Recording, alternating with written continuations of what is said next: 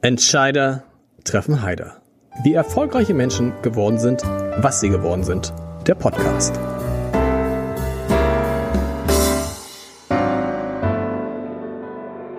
Herzlich willkommen. Mein Name ist Lars Heider und wenn man wie ich kein Fleisch isst und kein Fisch und versucht, vor allem Bio-Lebensmittel einzukaufen, dann denkt man eigentlich, dass man damit vielleicht doch einen Einfluss auf die Qualität dessen nehmen kann, was die Supermärkte uns so an Lebensmitteln anbieten. Punkt. Aber mein heutiger Gast sagt, das stimmt leider nicht. Er hat ein Buch geschrieben, das sich mit Lebensmitteln beschäftigt, sie nach sehr unterschiedlichen Kriterien durchleuchtet und das dabei zu einem für mich wirklich niederschmetternden Ergebnis kommt, denn eigentlich sagt dieses Buch, haben wir Konsumenten überhaupt keine Macht. Eigentlich gibt es kaum Lebensmittel, denen man wirklich und uneingeschränkt vertrauen kann und Supermärkte leider auch nicht. Vielleicht habe ich das Buch der Supermarktkompass aber auch einfach falsch gelesen. Darüber spreche ich mit dem Autoren, dem Gründer und Geschäftsführer von Foodwatch, Thilo Bode. Herr Bode, und ich hoffe, Sie können mich rausholen aus aus dieser tiefen Depression, nachdem ich ihr Buch von Anfang bis Ende gelesen habe und dachte, okay, es ist eigentlich egal, was ich kaufe, es kein Lebensmittel ist wirklich gesund, weder ökologisch noch ökonomisch vernünftig und irgendwie ist alles ganz furchtbar. Ich habe ja in dem Buch 17 Lebensmittelgruppen untersucht, weil die These, dass ja der Verbraucher selber schuld ist, ja, was in den Regalen steht, die regt mich sozusagen seit 20 Jahren auf. Und ähm, ich wollte belegen, äh, was dann dran ist, auch an den Umfragen, die immer wieder bestätigen, wie Sie es gesagt haben, dass 80 äh, Prozent der Leute gehen eigentlich nicht mit Vertrauen in den Supermarkt. Und da haben wir ein großes Problem, weil wir essen müssen, jeden Tag essen, das ist sozusagen unser Grundrecht auf Leben. Und das Resultat ist, dass insgesamt Käufer seine Wahlfreiheit nicht ausüben kann, also er kann, hat keinen Einfluss auf das Sortiment, weil die Informationen, die er hat, sind entweder falsch, unvollständig oder irreführend. Und dieser Markt funktioniert meiner Meinung sogar schlechter als der Finanzmarkt. Und ich kann Sie verstehen, wenn Sie deprimiert sind. Auf der anderen Seite, als Journalist werden Sie wahrscheinlich Verständnis dafür haben, dass am Anfang jeder Änderung die Aufklärung steht. Um, nein, unbedingt. Also die, das, was, was ich interessant finde als jemand, der sich auch jahrelang mit dem mit dem Oligopol, also mit dem Zusammenschrumpfen der Supermarktketten beschäftigt hat. Da habe ich gedacht, okay, der Bode geht, sagt das jetzt, weil genau das passiert ist, was man seit 20 Jahren erzählt hat. Es gibt eigentlich nur noch vier große äh, Einzelhändler. Edeka, Rewe, Aldi, Lidl, die machen 85 Prozent des deutschen Lebensmitteleinzelhandels aus. Und weil dieses Oligopol ist, bestimmen die, was wir essen und deshalb ist das Essen so schlecht, die Lebensmittel. Und dann sagen sie, ja, das ist ein grundsätzliches Problem, aber, das müssen Sie jetzt selber erklären, es ist nicht der Kern des Problems, interessanterweise, sondern der Kern des Problems geht viel tiefer. Sie werfen der Politik vor allen Dingen Versagen, Marktversagen und auch ansonsten Versagen äh, vor. Die Politik ist aus Ihrer Sicht der Hauptschuldige an dieser Entwicklung. Also die, die Konzentration der großen Einzelhandelsunternehmen ist natürlich ein Riesenproblem, weil es Mittelständler, die ja kreativ sind und irgendwas Besonderes anbieten wollen, total vom Markt drängt. Und wenn man es nicht schafft, als Mittelständler, gibt es ganz wenig Beispiel, eine Marke zu werden, mhm. Äh, wo die Verbraucher dann zu einem der großen Handelskonzerne gehen und sagen, das Produkt will ich aber haben, dann müssen die Handelskonzerne das nehmen und können den Produzenten nicht mehr so quälen. Aber Sie haben völlig recht, denn alles, was die Supermärkte machen oder diese ganzen ne, unzureichenden Informationen sind gesetzlich, entsprechen dem Gesetz, in den Gesetzen, also muss ja sagen, das ist ja nicht kein unregulierter Markt. Wir haben 700 Gesetze, Ausführungen in Hunderttausenden von Seiten. Mhm. Die Olivenölverordnung hat allein 128 Seiten und ist noch dazu unverständlich. Und ähm, das ist eigentlich die entscheidende Erkenntnis, dass man sagt, die Gesetze müssen sich ändern. Und äh, zwar so, dass Täuschungsschutz geboten ist, äh, garantiert wird und äh, vorsorgender Gesundheitsschutz. Beides ist bisher nicht der Fall. Und Sie sagen das gerade, Mittelständler haben es schwer. Ich habe dann gedacht, wo gehe ich manchmal einkaufen? wollen wir keine Schleichwerbung machen, aber bei Dens, einer Bio-Supermarktkette und dachte, oh guck mal, da gibt's doch welche. Alnatura gibt es auch. Also es gibt so kleine Rebellen ist das falsche Wort, aber kleine Ketten, die ganz erfolgreich sind, aber na klar, das schreiben sie auch, die meisten Menschen können sich das gar nicht leisten, da einzukaufen, weil da habe ich mal geguckt, was kostet denn der gleiche Einkauf bei Dens im Vergleich mit dem Einkauf bei, sagen wir mal, Rewe. So. Und da redet man schnell von 80 bis 100 Prozent mehr die, die, die ungefähr die gleichen Waren kosten. Ja, aber ich, ich muss Sie da nochmal, äh, wenn ich mir das erlauben darf, korrigieren. Unbedingt. Denn äh, Sie sagen, Sie haben, da klang raus, dass es bei Bio besser ist. bei Bio haben wir, was die verarbeiteten Lebensmittel anbelangt, im Wesentlichen dieselbe Täuschungsgesetze, die gelten ja also auch für, Bio, für, für, für alle Lebensmittel, haben wir auch Gesundheitsrisiken. Der Vorteil von Bio ist, ähm, liegt in der landwirtschaftlichen Produktion, weil dort keine Pestizide eingesetzt werden, das sind Gifte und kein äh, Mineraldünger. Aber insgesamt kann man nicht sagen, dass Bio ökologischer ist. Äh, äh, die Täuschung vermeidet oder vorsorgenden Gesundheitsschutz ausübt.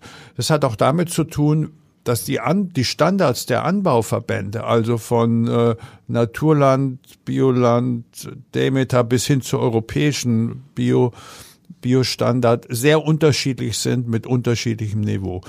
Und der kleine Biomarkt, den Sie da wenn Sie dann gehen, der täuscht ja auch über die Machtverhältnisse. Der Anteil des Umsatzes an Bio-Lebensmitteln beträgt insgesamt sieben Prozent und bei Fleisch, bei Fleisch eins bis drei Prozent. Nach 21 Jahren Biosiegel, also Bio ist der, der Bio-Boom ist eine Bio-Lüge. Das ist ja, das ist ja das, was ich als Vegetarier, der ich jetzt seit 30 Jahren Vegetarier bin, erlebe. Man hat ja immer den Eindruck, mein Gott, es müssten eigentlich alle Vegetarier sein. Und wenn man so in bestimmten Kreisen sich umhört, alle essen kein Fleisch mehr oder weniger Fleisch und alle essen Bio. Und wenn ich dann mal irgendwo eingeladen bin zum Essen, dann bin ich in der Regel fast immer noch der einzige Vegetarier. Auch das ist eine, Lü ich hätte gedacht, ja, irgendwie, das sei mehr. Sie schreiben das in Ihrem Buch. Ich glaube, die Vegetarier ist auch verschwindend gering. Vegetarier und Veganer im einstelligen Prozentbereich in Deutschland. Ja, jetzt reden wir, kommen wir sozusagen von der, von der Politik äh, schnell aufs Essen. Ich wollte noch mal sagen, ähm, wenn, wenn man Vegetarier ist, dann kommt es ja darauf an, äh, ist man, äh, isst man Fisch oder isst man, man Eier und Milch oder verzichtet man nur auf Fleisch? Das mhm. finde ich ist ein großer Unterschied.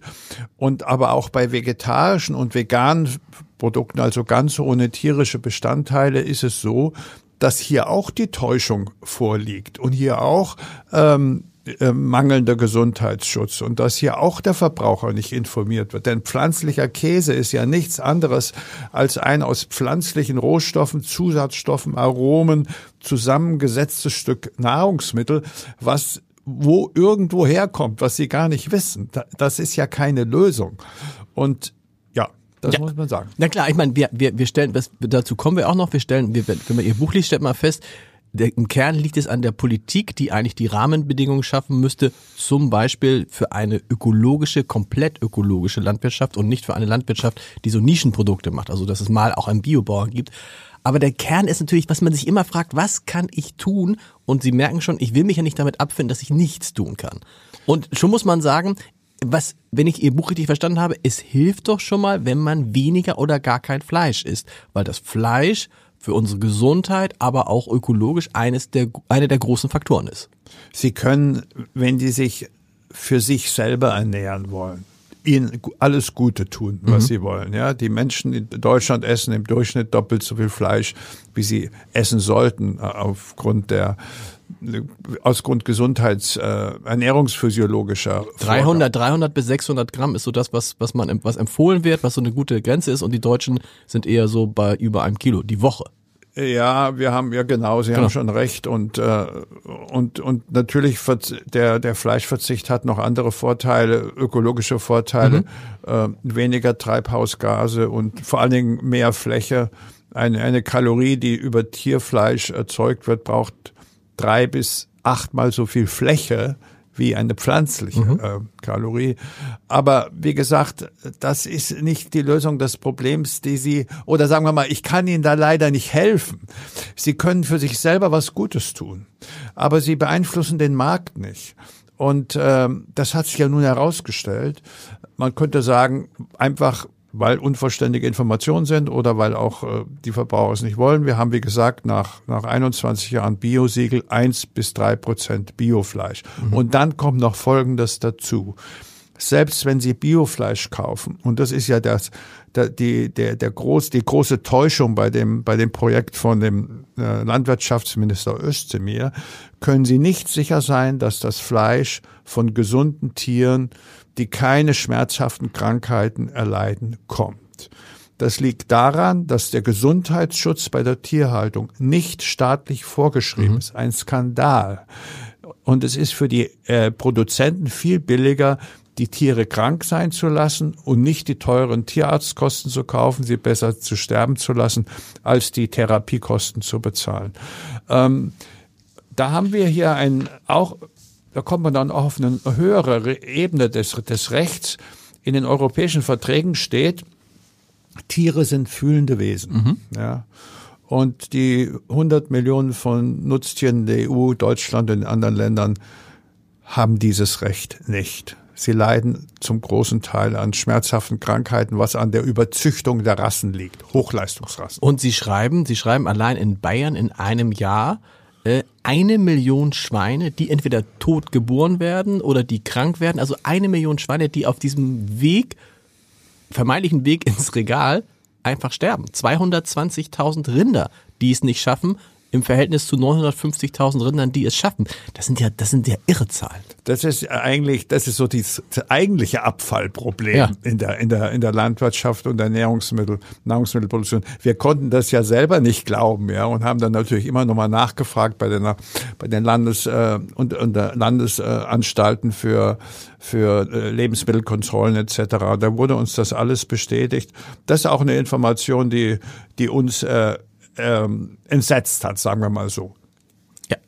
Sie können gern trinken übrigens von dem Kaffee, das ist gar kein Problem. Also Sie können das dann wegschmeißen. Können, das, das stört gar nicht, das klingt sogar ganz, das klingt sogar ganz angenehm. Ähm, was ich, was ich immer fand, was ich fand, äh, eine andere Information aus Ihrem Buch, die schwierig, die mich äh, geschockt hat, war, wir reden immer viel und viele Politikerinnen und Politiker reden viel darüber, schmeißt nicht so viel Lebensmittel weg. Und dann schreiben sie, es werden in Deutschland 12 Millionen Tonnen Lebensmittel weggeschmissen.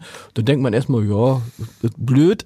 Aber dann, dagegen stehen diese 12 Millionen Tonnen bei der, bei der Erzeugung sind 38 Millionen Tonnen Treibhausabgase entstanden. Das entspricht 4% der Emissionen in Deutschland. Ja, das ist ganz enorm. Und die, die Hälfte der Abfälle entfällt sozusagen auf die, auf die Produktion, auf den Handel, weil, äh, sagen wir mal, nur nur Rüben genommen werden, die nicht krumm sind mhm. und die andere Hälfte ent, äh, entfällt in den privaten Haushalten. Das ist mit Sicherheit ähm, äh, auch ein Problem, die Nahrungsmittel äh, sozusagen Verschwendung oder oder der Verderb von Nahrungsmitteln weltweit beträgt etwa ein Drittel. Also über Welthunger schreibe ich gar nicht, weil wir haben auf jeden Fall genug zu essen für zehn Milliarden Menschen. Wir schmeißen nur zu viel weg, weil weil auch gibt es diese eine Kapitel, wo sie dann schreiben, sie mögen es auch, wenn sie in den Supermarkt reinkommen und da ist ja immer gleich am Anfang interessanterweise immer Obst und Gemüse. Ja. Und ich habe mich gefragt, warum ist Obst und Gemüse da? Ich verstehe jetzt warum. Sieht schön aus, ja. ist schön bunt, ist schön, sieht schön, sieht, signalisiert ein frischer Markt. Überall dasselbe. Aber Sie schreiben, viele Lebensmittel schaffen es einfach nicht in diese Regale, in Obst und Gemüse, nicht, weil sie nicht genießbar wären, sondern weil sie einfach zu klein sind, zu krumm sind, nicht, nicht bunt genug sind, was auch immer. Ja, die, die Konzerne haben da, da strenge Vorgaben und die Hersteller haben sich da ja schon auch an, umgestellt. Es gibt jetzt sogenannte kosmetische Pestizide. Mhm. das muss man sich mal vorstellen, die dafür da, dazu da sind, dass die Äpfel alle gleich groß sind, alle rund sind, alle die gleiche Farbe haben. Und wenn Sie die Paprika sehen, dann ist es ja zwar einerseits schön, aber es sieht auch ein bisschen aus wie Plastik und Hollywood, ja. Also mhm. es ist sozusagen, nee, äh, man sieht schon, dass das, dass da, dass da viel Künstliches gemacht ist. Ähm, ja. Und kommt hinzu übrigens bei Paprika, was, wo ich mich dann, oder bei Gurken, wenn dann Gurken eingewickelt sind, ne? Wenn Biogurken eingewickelt sind und man dann den Händler fragt, warum ist denn die Biogurke eingewickelt? Ja, damit ich draufschreiben kann, dass es Bio ist. So man könnte, man könnte es ja auch einfach an, das, an, das, an, an die Marke vorne ranschreiben. Und so gibt's halt ganz, ganz, ganz, ganz viele Dinge, die sie beschreiben. Sie beschreiben die Olivenölverordnung, Sie haben es gerade gesagt, Sie sagen Brot, was die Deutschen so lieben, 380 Zusatzstoffe, die erlaubt sind in Broten? 150. 150. Es, es gibt, es gibt 380 zugelassene Zusatzstoffe okay.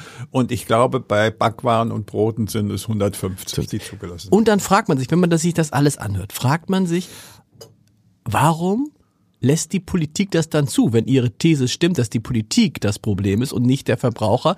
Wieso ändert die Politik nichts daran? Wieso macht sie nicht klare Vorgaben? Weil offensichtlich, das schreiben sie ja, halten sich die großen vier an diese Vorgaben. Die Vorgaben sind das Problem. Aber da, da sind wir doch schon einen großen äh, Schritt weiter, Herr ja. Haider. Ja? Wenn Sie jetzt als Journalist sich die Frage stellen, das ist ein politisches Problem und warum gibt's das einfach, einfach, ja, und warum ändert sich nichts, dann sind wir sozusagen am Anfang dessen, was jetzt getan werden muss. Und äh, ich sag mal in aller Unbescheidenheit, dass ich in dem Buch eine Theorie des Lebensmittelmarktes in Europa entwickle, die aus meiner Sicht äh, äh, konsistent ist und die auch ähm, mir jetzt erst, ich bin ja seit einem Jahr weg von Foodwatch. Ah, das wusste ich, habe ich am Anfang Quatsch erzählt. Ja, ich wollte schon. Foodwatch ich, Gründer stimmte immer noch, ja, aber nicht mehr Geschäftsführer. Ja, bitte. Entschuldigung, mein Fehler. Entschuldigung. Ja, ja sonst kriege ich noch von, ja, genau. meinen, von, von, meinen ehemaligen Kollegen eins genau. aufs Dach, Entschuldigung. Dass ich hier macht überhaupt nichts. Er macht überhaupt nichts. Ähm, und also es sind ja zwei zwei Gefühle, die man hat. Einmal ist man ist deprimiert, wenn man das erfährt und man fühlt sich alleingelassen. Und das ist auch genau der Punkt. Der, die Politik hat den, die Verbraucherinnen und Verbraucher allein gelassen. Was ist da passiert?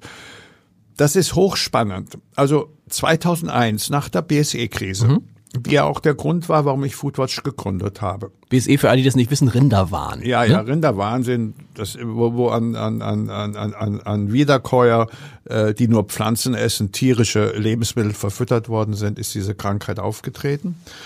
Und da hat die EU ein, ein Gesetz äh, verabschiedet, das heißt die Basisverordnung, das übergeordnete Lebensmittelrecht, das gilt in allen Ländern unmittelbar. Das hat nur 24 Seiten mhm. und ist ein Gesetz mhm. und liest sich für mich wie ein Roman, weil es so schön ist. Äh, und da stehen, da steht drin, äh, schon der An schon die, die Möglichkeit der Täuschung ist Täuschung, mhm. schon die Möglichkeit der Gesundheitsgefährdung ist Gesundheitsgefährdung die Verbraucher müssen Transparenz haben und so weiter und so fort. Stark präventiv ausgerichtet, denn wenn Sie was essen, ein Dioxinei, können Sie das nicht zurückgeben, ja? Wenn Sie einen Computer kaufen, der einen Defekt hat, können Sie den zurückgeben. Deswegen muss Lebensmittelrecht äh, präventiv sein. Was jetzt passiert ist, das ist die übergeordnete Verordnung. Und diese ganzen Gesetze darunter, Olivenölverordnung, Erfrischungs- und Fruchtsaftgetränkeverordnung, äh, Heumilchverordnung, weiß nicht was für Verordnungen, die widersprechen diesem übergeordneten Recht. Und, und warum? Genau, warum? Warum? Genau aus dem Grund, den ich auch dokumentiert habe, weil die Verbraucher das nicht selber feststellen können, die Qualität des Lebensmittels. Wenn die jetzt zum Beispiel äh, äh, sagen wir mal, Gemüse kaufen in einem, in einem, in normalen, in normalen Supermarkt, dann wissen Sie ja nicht, was da für Pestizide drin sind. Oder wenn Sie Erdbeeren kaufen, dann wissen Sie zwar, wo die herkommen, aber Sie wissen nicht, in welchem Gebiet wird die angebaut, ist das ökologisch schlecht oder gut, wie werden die Arbeitskräfte behandelt. Man weiß zum Beispiel auch gar nicht, dass für, glaube ich, ein Kilo Erdbeeren 300 Liter Wasser verbraucht werden. Ja. Das muss man sich ja auch immer überlegen, wenn man Erdbeeren kauft. Bei Kaffee ist übrigens auch schlechte Wasserbilanz. Egal. Genau, ja. und Erdbeeren kommen ja sozusagen immer, die meisten eben aus Spanien, wo gerade aus dem Gebiet, wo es wenig Wasser gibt, oder sogar aus Marokko, die noch weniger mhm. Wasser haben. Und warum hat man jetzt, warum konnte das so passieren, dass diese Gesetze dem, dem übergeordneten Recht widersprechen? Eben genau, weil die Verbraucher das nicht selber erkennen können. Und in diesem Fall und der Staat hat überhaupt keinen kein Anlass dazu agieren, weil er sich nicht mit der Lebensmittelindustrie anlegen will. Ja, das ist ganz klar. Da haben die keinen Ärger. Und wir als Verbraucherverbände haben kein Recht dagegen zu klagen. Also hat es sich der Staat gemütlich gemacht und hat zugeschaut und die, die Zustände im Lebensmittelmarkt haben sich verschlechtert, haben mhm. sich wirklich verschlechtert, was Täuschung anbelangt etc. Und Zusatzstoffe, die sind mittlerweile auf 380 angestiegen. Wir verwenden mittlerweile 2000 Aromen und der Verbraucher hat im Grunde keine Ahnung davon. Und das ist das eigentliche Problem, weil ich auch schreibe, liegt Staatsversagen vor. Äh, und jetzt vielleicht noch mal ganz kurz weiter gesponnen, dieser Gedanke. Bei Lebensmitteln heißt, handelt es sich um Vertrauensgüter. Das ist ein aus der Ökonomie bekanntes Phänomen. Vertrauensgüter können die Verbraucher nicht selber die Qualität erkennen. Also dazu gehören zum Beispiel Gebrauchtwagen mhm. oder auch äh, Medikamente oder Gesundheitsdienstleistungen. Da hat der Staat die Pflicht, die Transparenz gesetzlich zu verordnen. Mhm. Und das hat er nicht gemacht. Das schreibt sogar Hans-Werner Sinn, den ich ja zitiere, in seinem sehr, sehr guten Aufsatz Verbraucherschutz als Staatsaufgabe, der sagt, hier funktioniert der Markt nicht, wenn man ihn alleine machen lässt. Ähm, Sie haben ein schönes Beispiel, ich will das mal kurz ähm, zitieren, weil Sie haben mal nachgefragt bei Ihrem Edeka-Markt, Ede, was ein Edeka-Markt? Ich glaube ja, bei der Marktbäckerei. Lidl, Lidl. Lidl, Lidl was? Lidl, und dann haben Sie gefragt, da haben Sie gekauft eine, was haben Sie gekauft? Eine Laugenbrezel, ne? Zwei ja, Laugenbrezeln. Brötchen oder Laugenbrezel. Ja. Und dann haben sie mal gefragt, was ist da eigentlich drin? Und dann kriegen sie die, äh, den Ordner mit der Aufschrift Produktinformation für unsere Kunden. Und dann suchen sie das äh, Kästchen für die Laugenbrezeln und dann steht dort drin, ganz klein, ich zitiere mal, was alles in einer Laugenbrezel. Man denkt, der Laugenbrezel ist schnell gemacht. Ich hätte jetzt gesagt, da ist Mehl drin, Wasser und Hefe. Stimmt auch. Ist alles drin. Und dann kommt aber Raps, Speisesalz, Malzmehl, Weizenkleber, Mono- und Diacetylweinsäure, Ester von Mono- und Diglycerin von Speisefettsäuren, Säureregulatoren, Natriumhydroxid, Calciumcarbonat, Calciumphosphat, Stabilisator, Santan, Mehlbehandlungsmittel, Ascorbinsäure, Enzyme, Hydrolasen, Transferasen, so.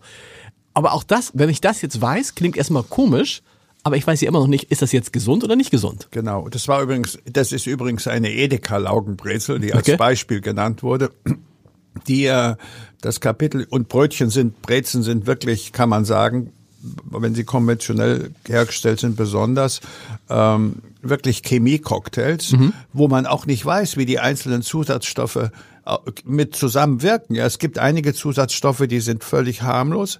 Es gibt aber andere Zusatzstoffe, deren Gesundheitswirkung ist umstritten. Und nach dem übergeordneten Lebensmittelrecht, alles, was wissenschaftlich umstritten ist, darf nicht in den Laden rein. Mhm. Erst wenn die äh, die Unschädlichkeit bewiesen ist, dann dürfen sie in den Laden rein. Nee, bei den Brötchen war das so, dass ich beim Lidl-Brötchen äh, in der Klatte, die man da nachgucken kon konnte, gesehen habe, da ist ja nur Rocken und Weizen drin und kein Zusatzstoff. Da habe ich mir gedacht, irgendwas stimmt ja da nicht, ja. Da kann doch gar nicht sein. Und dann haben wir eben angefangen, mit dem Lidl-Konzern einen längeren Schriftwechsel äh, zu machen. Und dann nach drei Monaten haben die zugegeben, was wir aber schon wussten. Die verwenden keine Zusatzstoffe mehr, die man deklarieren muss, mhm. sondern verwenden sogenannte Verarbeitungshilfsstoffe, technische Enzyme, das sind Eiweiße, wahre Wundermittel. Die können mit einem Brötchen alles machen. Die können zum Beispiel machen, dass ein Brötchen vier Wochen weich hält. Haben Sie, haben Sie vielleicht auch schon mal mhm. erlebt. Und äh, das heißt, das wird das ist besonders, besonders interessant, weil dann stehen keine E-Nummern mehr hinten drauf. Ja, also das Brot und die Brötchen, das war schon auch ein besonderes Kapitel, was wir uns angeschaut haben. Aber was wäre jetzt, wenn ich jetzt, wenn ich jetzt Politiker, Politiker wäre und sage, ich will das angehen, es klingt so ein bisschen so, wenn man ihr Buch liest und ihnen zuhört, eigentlich bräuchte man zu Lebensleben, Lebensmittel mindestens einen Beipackzettel. Oder mindestens müsste am, am Regal stehen, Achtung, das und das und das. Nein? Nein, überhaupt nicht. Äh, ähm, das ist ja, momentan gibt's ja diese Beipackzettel, ja. Es gibt, liegt ja in den Verordnungen. Es gibt, für alles gibt's eine mhm. Verordnung. Sie können sich nicht vorstellen, was das für ein riesiges Gesetzeswerk ist. Das kann man kürzen. Man kann die Hälfte der Zusatzstoffe oder 80 Prozent verbieten, weil sie umstritten sind, etc. Nein, die, die, die Regel ist doch einfach die, äh, nehmen wir mal den Herrn Özdemir, ja? ja? Der kommt von der Grünen Partei und die hat ja eine Affinität zu Landwirtschaft und Lebensmittel. Der müsste nach Brüssel gehen und sagen, Leute, wir haben ja ein Problem, wir haben ein Lebensmittelrecht, das sagt alles ganz klar aus. Und alle anderen Gesetze darunter äh, widersprechen diesem Recht. Wir müssen das ändern. Mhm. Ja, das müsste eigentlich gemacht werden. Und das wird natürlich nicht von heute auf morgen gehen. Aber und wenn Sie das haben, wenn Sie vorsorgenden Gesundheitsschutz haben und wenn Sie dann auch die Informationen haben, die sind dann viel geringer, dann brauchen Sie auch keine lange Beizeit mehr, Beipackzettel mehr. Vor allen Dingen können Sie dann mit Vertrauen in den Supermarkt gehen. Das ist heute nicht der Fall. Aber ist, sind wir da nicht bei dem grundsätzlichen Problem, was ich in diesem Podcast mit vielen Leuten besprochen habe? Und am besten hat es, fand ich, Luisa Neubauer auf, den, Neubauer auf den Punkt gebracht. die, als ich sie fragte, was könnten jetzt einzelne Verbraucher tun? Und dann sagte sie, es gibt kein nachhaltiges Leben in einem nicht nachhaltigen System. Das System ist das Problem und deshalb kannst du als Verbraucher nicht tun. Das heißt, sind wir nicht wie in allen Bereichen Deutschland so, dass wir so in Systemen gefangen sind. Der öffentlich-rechtliche Rundfunk erlebt es gerade, der sich erneuern will und feststellt, es geht in dem System nicht. Die Politik erlebt es, äh, erlebt es, dass man den Bundestag, der ist so wie er ist und du kommst als junger Abgeordneter da rein und du kannst es nicht verändern. Und auch hier ist es so, dass aus einem Gesetz immer neue Gesetze entstehen und sich dieses System verselbstständigt und wir als Bürgerinnen und Bürger es gar nicht mehr verstehen können. Und was machen wir dann? Steht auch in Ihrem Buch, wonach orientiert man sich dann, wenn man in den Laden geht? Das Einzige, was man wirklich versteht und sofort, ist der Preis.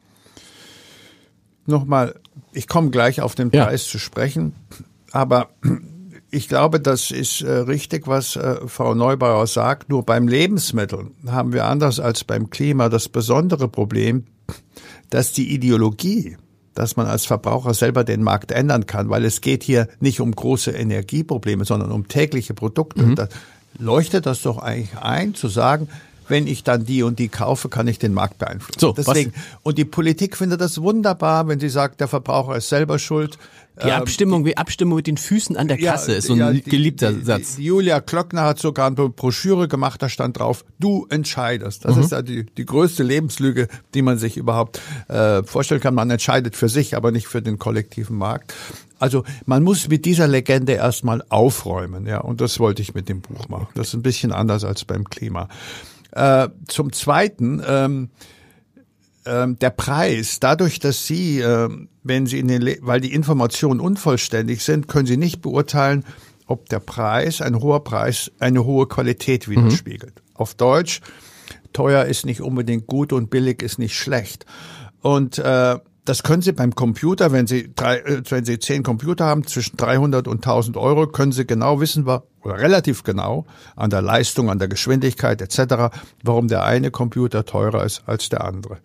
Wenn Sie vor dem Olivenölregal stehen mit 15 Olivenölen, alle die höchste Güteklasse, Nativ Extra, mhm. 98 Prozent, und Sie gucken auf die Flaschen, auf die Kette, Sie können gar nicht vorstellen, worin der Preisunterschied besteht eigentlich, ja dann ist ganz klar, rational ist es. Sag mal, wenn alle Native Extra sind, nehme ich das für 2,90 Euro. Genau. So. Rational ist der Griff zum billigsten Produkt und ich empfehle, wenn Sie die Qualität nicht absolut sicher unterscheiden können, gehen, kaufen Sie das billigste oder gehen am besten gleich zum Discounter. Das ist besonders wichtig. Okay, das ist, das ist eine interessante Aussage. Ja, genau. Das, das, ist eine interessante Aussage und ich bin fasziniert. In den, in den, in den also in den medialen Berichten über mein Buch wurde diese Aussage als besonders äh, revolutionär hervorgehoben, gerade von, also von einem Foodwatcher-Vertreter kommt, nach dem Motto, na, mit den Discountern, da stimmt doch was nicht. Äh, Discounter kann billiger anbieten, weil er viel weniger Kosten hat, weniger Lagerkosten, Produkte, äh, Logistikkosten und so weiter. Und das heißt also, ich habe vorhin den Finanzmarkt gebracht. Wenn Sie ein Finanzprodukt kaufen, wo der Zins sehr hoch ist, mhm. dann wissen Sie, Vorsicht an der Bahnsteigkante. Ja. ja. das Risiko ist relativ groß. Da haben Sie noch einen Zusammenhang zwischen Preis und Risiko. Mhm. Im Lebensmittelmarkt sagt der Preis Ihnen gar nichts mehr. Ja, und darauf können, wenn man sich das vorstellt, was das bedeutet, wie Supermärkte äh, kalkulieren, ja, die kalkulieren nämlich nach, nach Drehgeschwindigkeit des Produktes plus, ich sag's mal ein bisschen fachlich, äh, Umsatzrendite etc. Da können Sie das höchste Produkt mit dem höchsten Preis hinstellen. Das hat aber im Grunde ganz niedrige Beschaffungskosten, dreht sich etwas langsamer, bringt aber für den Supermarkt unglaublich viel. Mhm. Ja. Sie sind dem ausgeliefert. Und äh, das ist und das will ich sagen, ist ein doppeltes politisches Versagen. Wenn in einer Phase der steigenden Preise man nicht mehr unterscheiden kann, welche Funktion der Preis hat.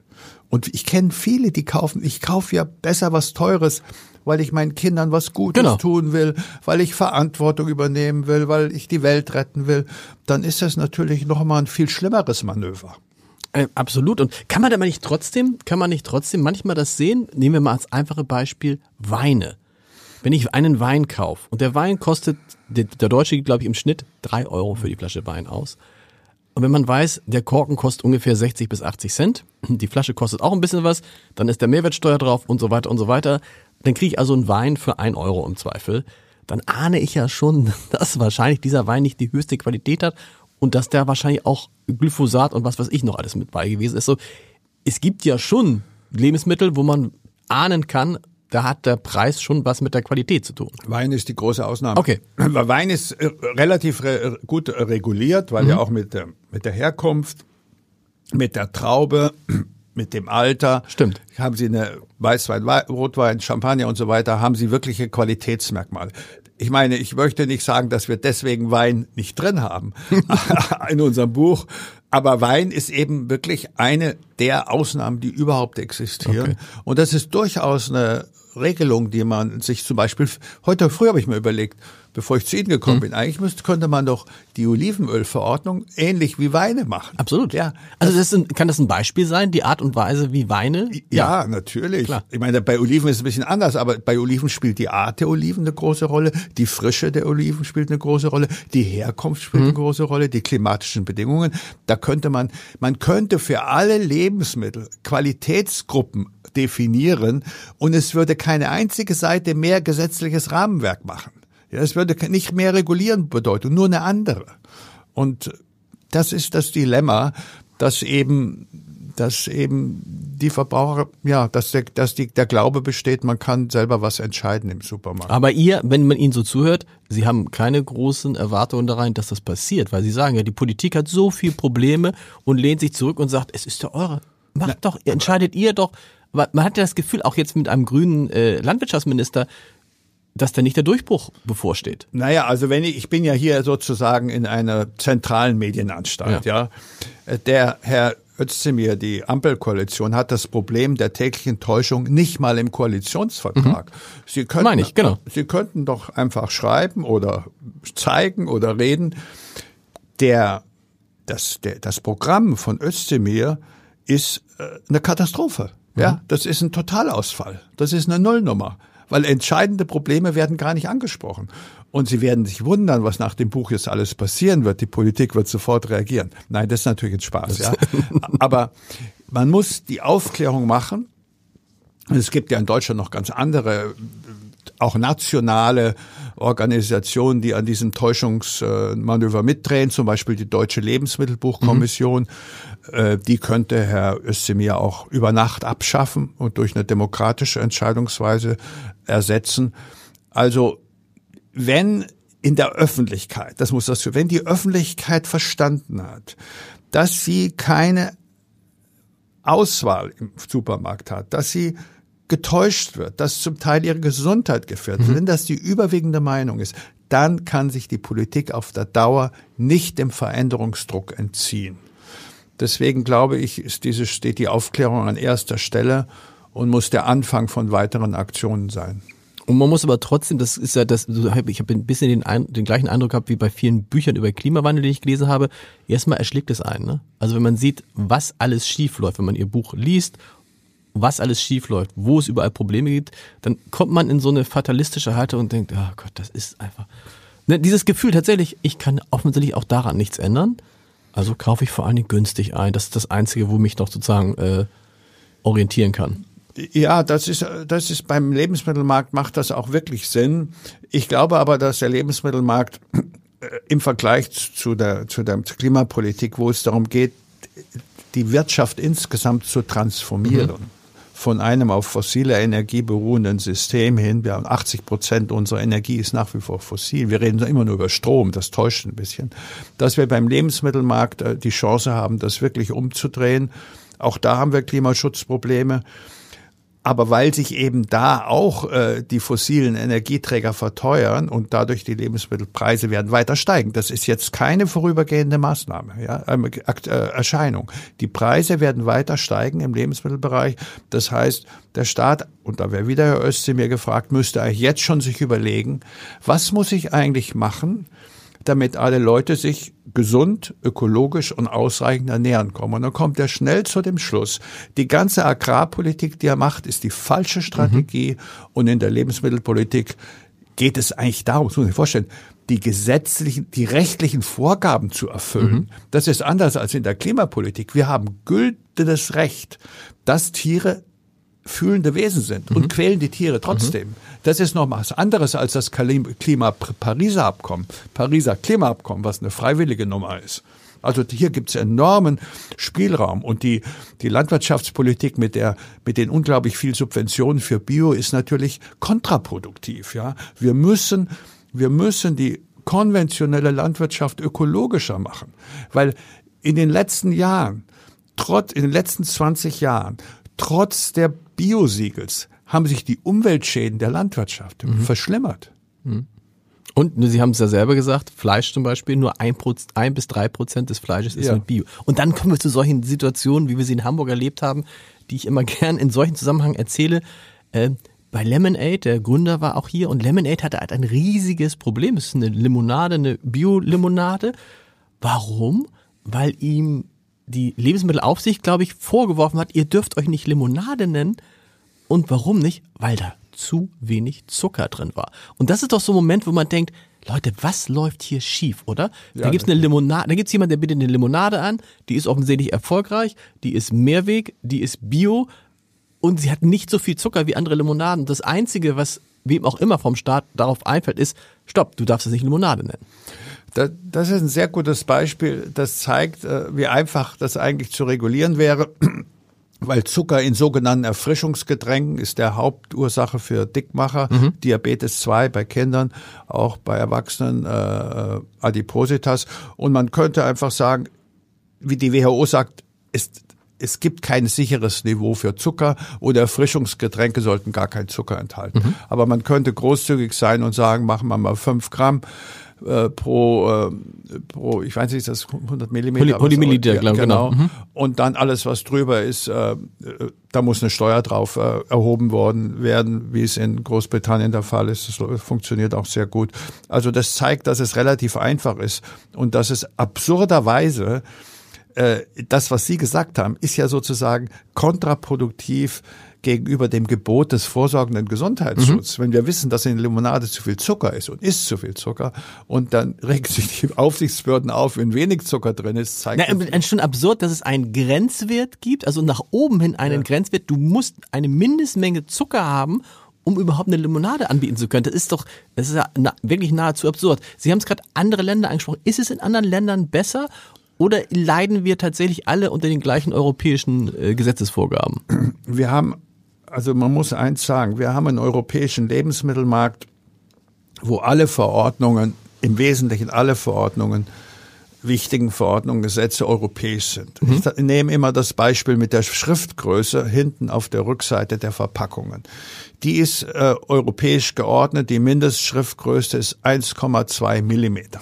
Die können Sie wirklich nicht lesen. Ja. Und vor allen Dingen, weil der Kontrast nicht geregelt ist. Manchmal so, dass Sie es einfach nicht lesen können. Den können Sie auch mit Brille nicht lesen. Ich, das, Das heißt, genau. ja, also es, ist so absurd. Ja. Also Deutschland kann überhaupt nicht äh, die Schriftgröße selber äh, erlauben, den Herstellern die Schriftgröße zu vergrößern. Also auch was Gutes wäre verboten. Das muss man sich mal vorstellen. Ja.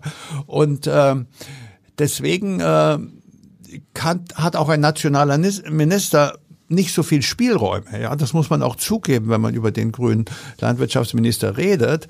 Aber er könnte das, was national geregelt werden kann, könnte er zum Beispiel viel besser regeln, ja. Und zum Beispiel diese ganzen Fantasienamen für Milch, die es gibt, oder auch äh, das, das, das äh, deutsche Bäckerhandwerk, dass man äh, sich traditionell nennen darf, außer es gibt technologische Anforderungen, die das nicht mehr möglich machen und so ein Quatsch. Das entscheidet alles die Deutsche Lebensmittelbuchkommission und die könnte ein Minister abschaffen. Sie müssen mal erklären, das habe ich mich beim Lesen des Buches gefragt, wie kauft der Thilo Bode eigentlich ein? Der Thilo Bode kauft genauso ein wie der Durchschnittseinkäufer, der, wenn man den Statistiken glaubt oder den, den, den, den Untersuchungen glaubt, eigentlich immer wieder die gleichen Produkte kauft. Und ich bin da relativ genügsam und äh, jeder hat natürlich seinen eigenen Geschmack. Ich lege auf Brot sehr viel Wert, da gebe ich dann, dann, dann mehr Geld aus, esse, esse weniger Fleisch und äh, kaufe mir gern Gemüse, kann mir Biogemüse leisten. Obwohl das Biogemüse auch wie das konventionelle Gemüse keinen Geschmack mehr hat. Das sind alles diese auch Hochertragssorten. Aber es ist wenigstens ohne Pestizide. Wir, Sie haben genau. auch geschrieben, irgendwie bei 65, 58 bis 65 Prozent aller Tomaten, die untersucht worden sind, hat man Pestizidrückstände ja, gefunden. Genau. Das ist das Problem. Und dazu haben wir bei Tomaten noch den enormen Wasserbedarf. Mhm. Auch die meisten kommen ja aus, äh, ich glaube, aus, aus Spanien. Aber Sie, was ich damit, Sie gehen aber auch, Sie gehen ganz normal in Discount, Sie gehen auch in einen von den Big Four. Ja oder, oder gehen Sie Biohof, äh, Bauern, äh, Bauernhof, lassen sich Dinge liefern, was auch immer? Also äh, bei den sogenannten, wie heißen denn diese Märkte? Die haben, da, da bin ich ja sehr misstrauisch, weil da kriegen sie noch weniger Invest äh, Informationen. Da müssen sie eigentlich alles glauben. Äh, wissen sie ja nicht, was die einzelnen Händler dazu kaufen. Nein, ich kaufe überall ein, äh, was in meiner Nähe ist. Ja, also mhm. ich gehe zu einem, äh, äh, ich gehe zu einem ich gehe ich geh zum Rewe, ich gehe zum Bio Company, ich gehe auch zum teilweise zum Edeka mhm. und so habe ich meine überall habe ich so meine Sachen und äh, und da da ich ich führe ich mache auch noch Spaß am Essen in vollem Bewusstsein über die mit über die Defizite des Lebensmittelmarkts. Das kann ich wirklich trennen, ja. Es kommt ja dann darauf an, wie man die Sachen zubereitet. Ich koche auch viel selber. Aber ja, ich ich betrachte mich selber als Opfer. Mhm. Und äh, deswegen habe ich auch das Buch geschrieben. Und letzter Punkt, ein, ein wichtiger Punkt, Sie haben es schon ein paar Mal angesprochen, wenn wir darüber sprechen, ja, wenn man Bio-Lebensmittel kauft, bestimmte Dinge sind einfach besser. Sie sind im Zweifel gesünder, weil eben die Pestizide zum Beispiel da sind. Sie sind vielleicht vom Geschmack nicht unbedingt besser. Ein, aber es gibt Dinge, die besser sind. Das Problem ist nur, es kann sich halt nicht jeder leisten und Sie prägen das Wort der Ernährungsarmut. Was meinen Sie damit? Ich wollte nochmal sagen, bei hm? Bio. Bio verarbeitete Bio-Lebensmittel. Ja, wenn Sie mal Fruchtschnitten oder irgendwas anschauen, mhm. Limonaden, haben die dasselbe Problem der Klar. Kennzeichnung, der, der Gesundheitsgefährdung und alles. Man mhm. kann also nicht sagen, Bio ist generell gesünder und generell umweltverträglicher. Das Einzige, was man sagen kann, es sind halt keine Pestizide drin. Darauf, ne? Jetzt sind keine Pestizide drin. Das ist in Obst und Gemüse. Immerhin. Ja, das ist immerhin. So. Und ähm, was war jetzt? Ernährungsarmut. Ja, ich bin davon überzeugt, dass der Anstieg der Lebensmittelpreise, wenn man die Klimapolitik vorantreibt, in der, auch in der Landwirtschaft, denn das ist ja der Bereich mit dem Verkehrsbereich, wo die Klimaziele nicht erfüllt mhm. werden, dass die, der Anstieg der Lebensmittelpreise weitergehen wird. Und ich glaube generell, nachdem Energie sich generell verteuert, 15 Prozent der Lebensmittelkosten, Herstellungskosten sind Energiekosten, äh, dass wir drei Probleme haben. Energiearmut, ja, und mhm. auch Wohnungsarmut, auch Bauen und Wohnen wird teurer und eben Ernährungsarmut. Und äh, das muss durch eine wirklich effektive Sozialpolitik abgefedert werden. Und meiner Meinung nach muss man jetzt schon damit anfangen. Diese Entlastungspakete sind ja nur temporär. Mhm. Ja, man denkt immer, na, ist nur vorübergehend. Das ist eine ganz große Illusion. Ja, es ist immer die große Hoffnung, die viele ja. haben. Ja, und dann gehen die Preise wieder auf das Niveau von vor dem Krieg, von Nein. Gehen sie nicht, genau. Nein, mit oder ohne russisches Gas, mit oder ohne russisches Gas. Die, der Preis für fossile Energien wird nach oben gehen und alles andere, was damit zusammenkommt, äh, natürlich auch. Auch bei Bio werden die, die Verarbeitung der Lebensmittel findet ja auch mit fossiler Energie mhm. statt. Ja. Ist ja nicht so, dass das fossilfrei ist. Wenn Sie Erdbeeren, Bio-Erdbeeren im Winter kaufen, dann kommt das aus dem Treibhaus, was mit Sicherheit mit fossiler Energie geheizt mhm. wird. Und ähm, deshalb muss man jetzt schon äh, diese Ernährungsarmut vorbeugen.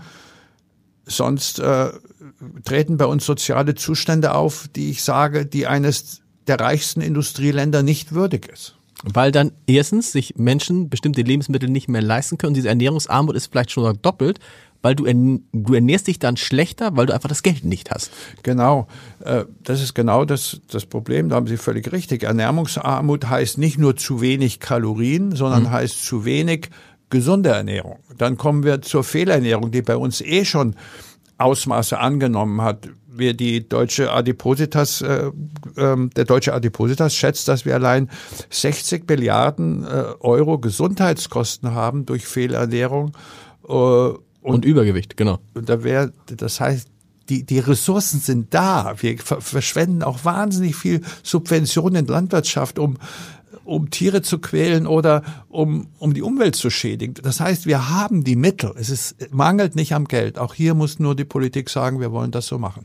Lieber Herr Bode, vielen Dank. Es war am Ende noch so ein bisschen zuversichtlich, aber es ist, glaube ich, wir haben noch einen weiten Weg vor uns. Vielen Dank, dass Sie hier waren. Danke auch.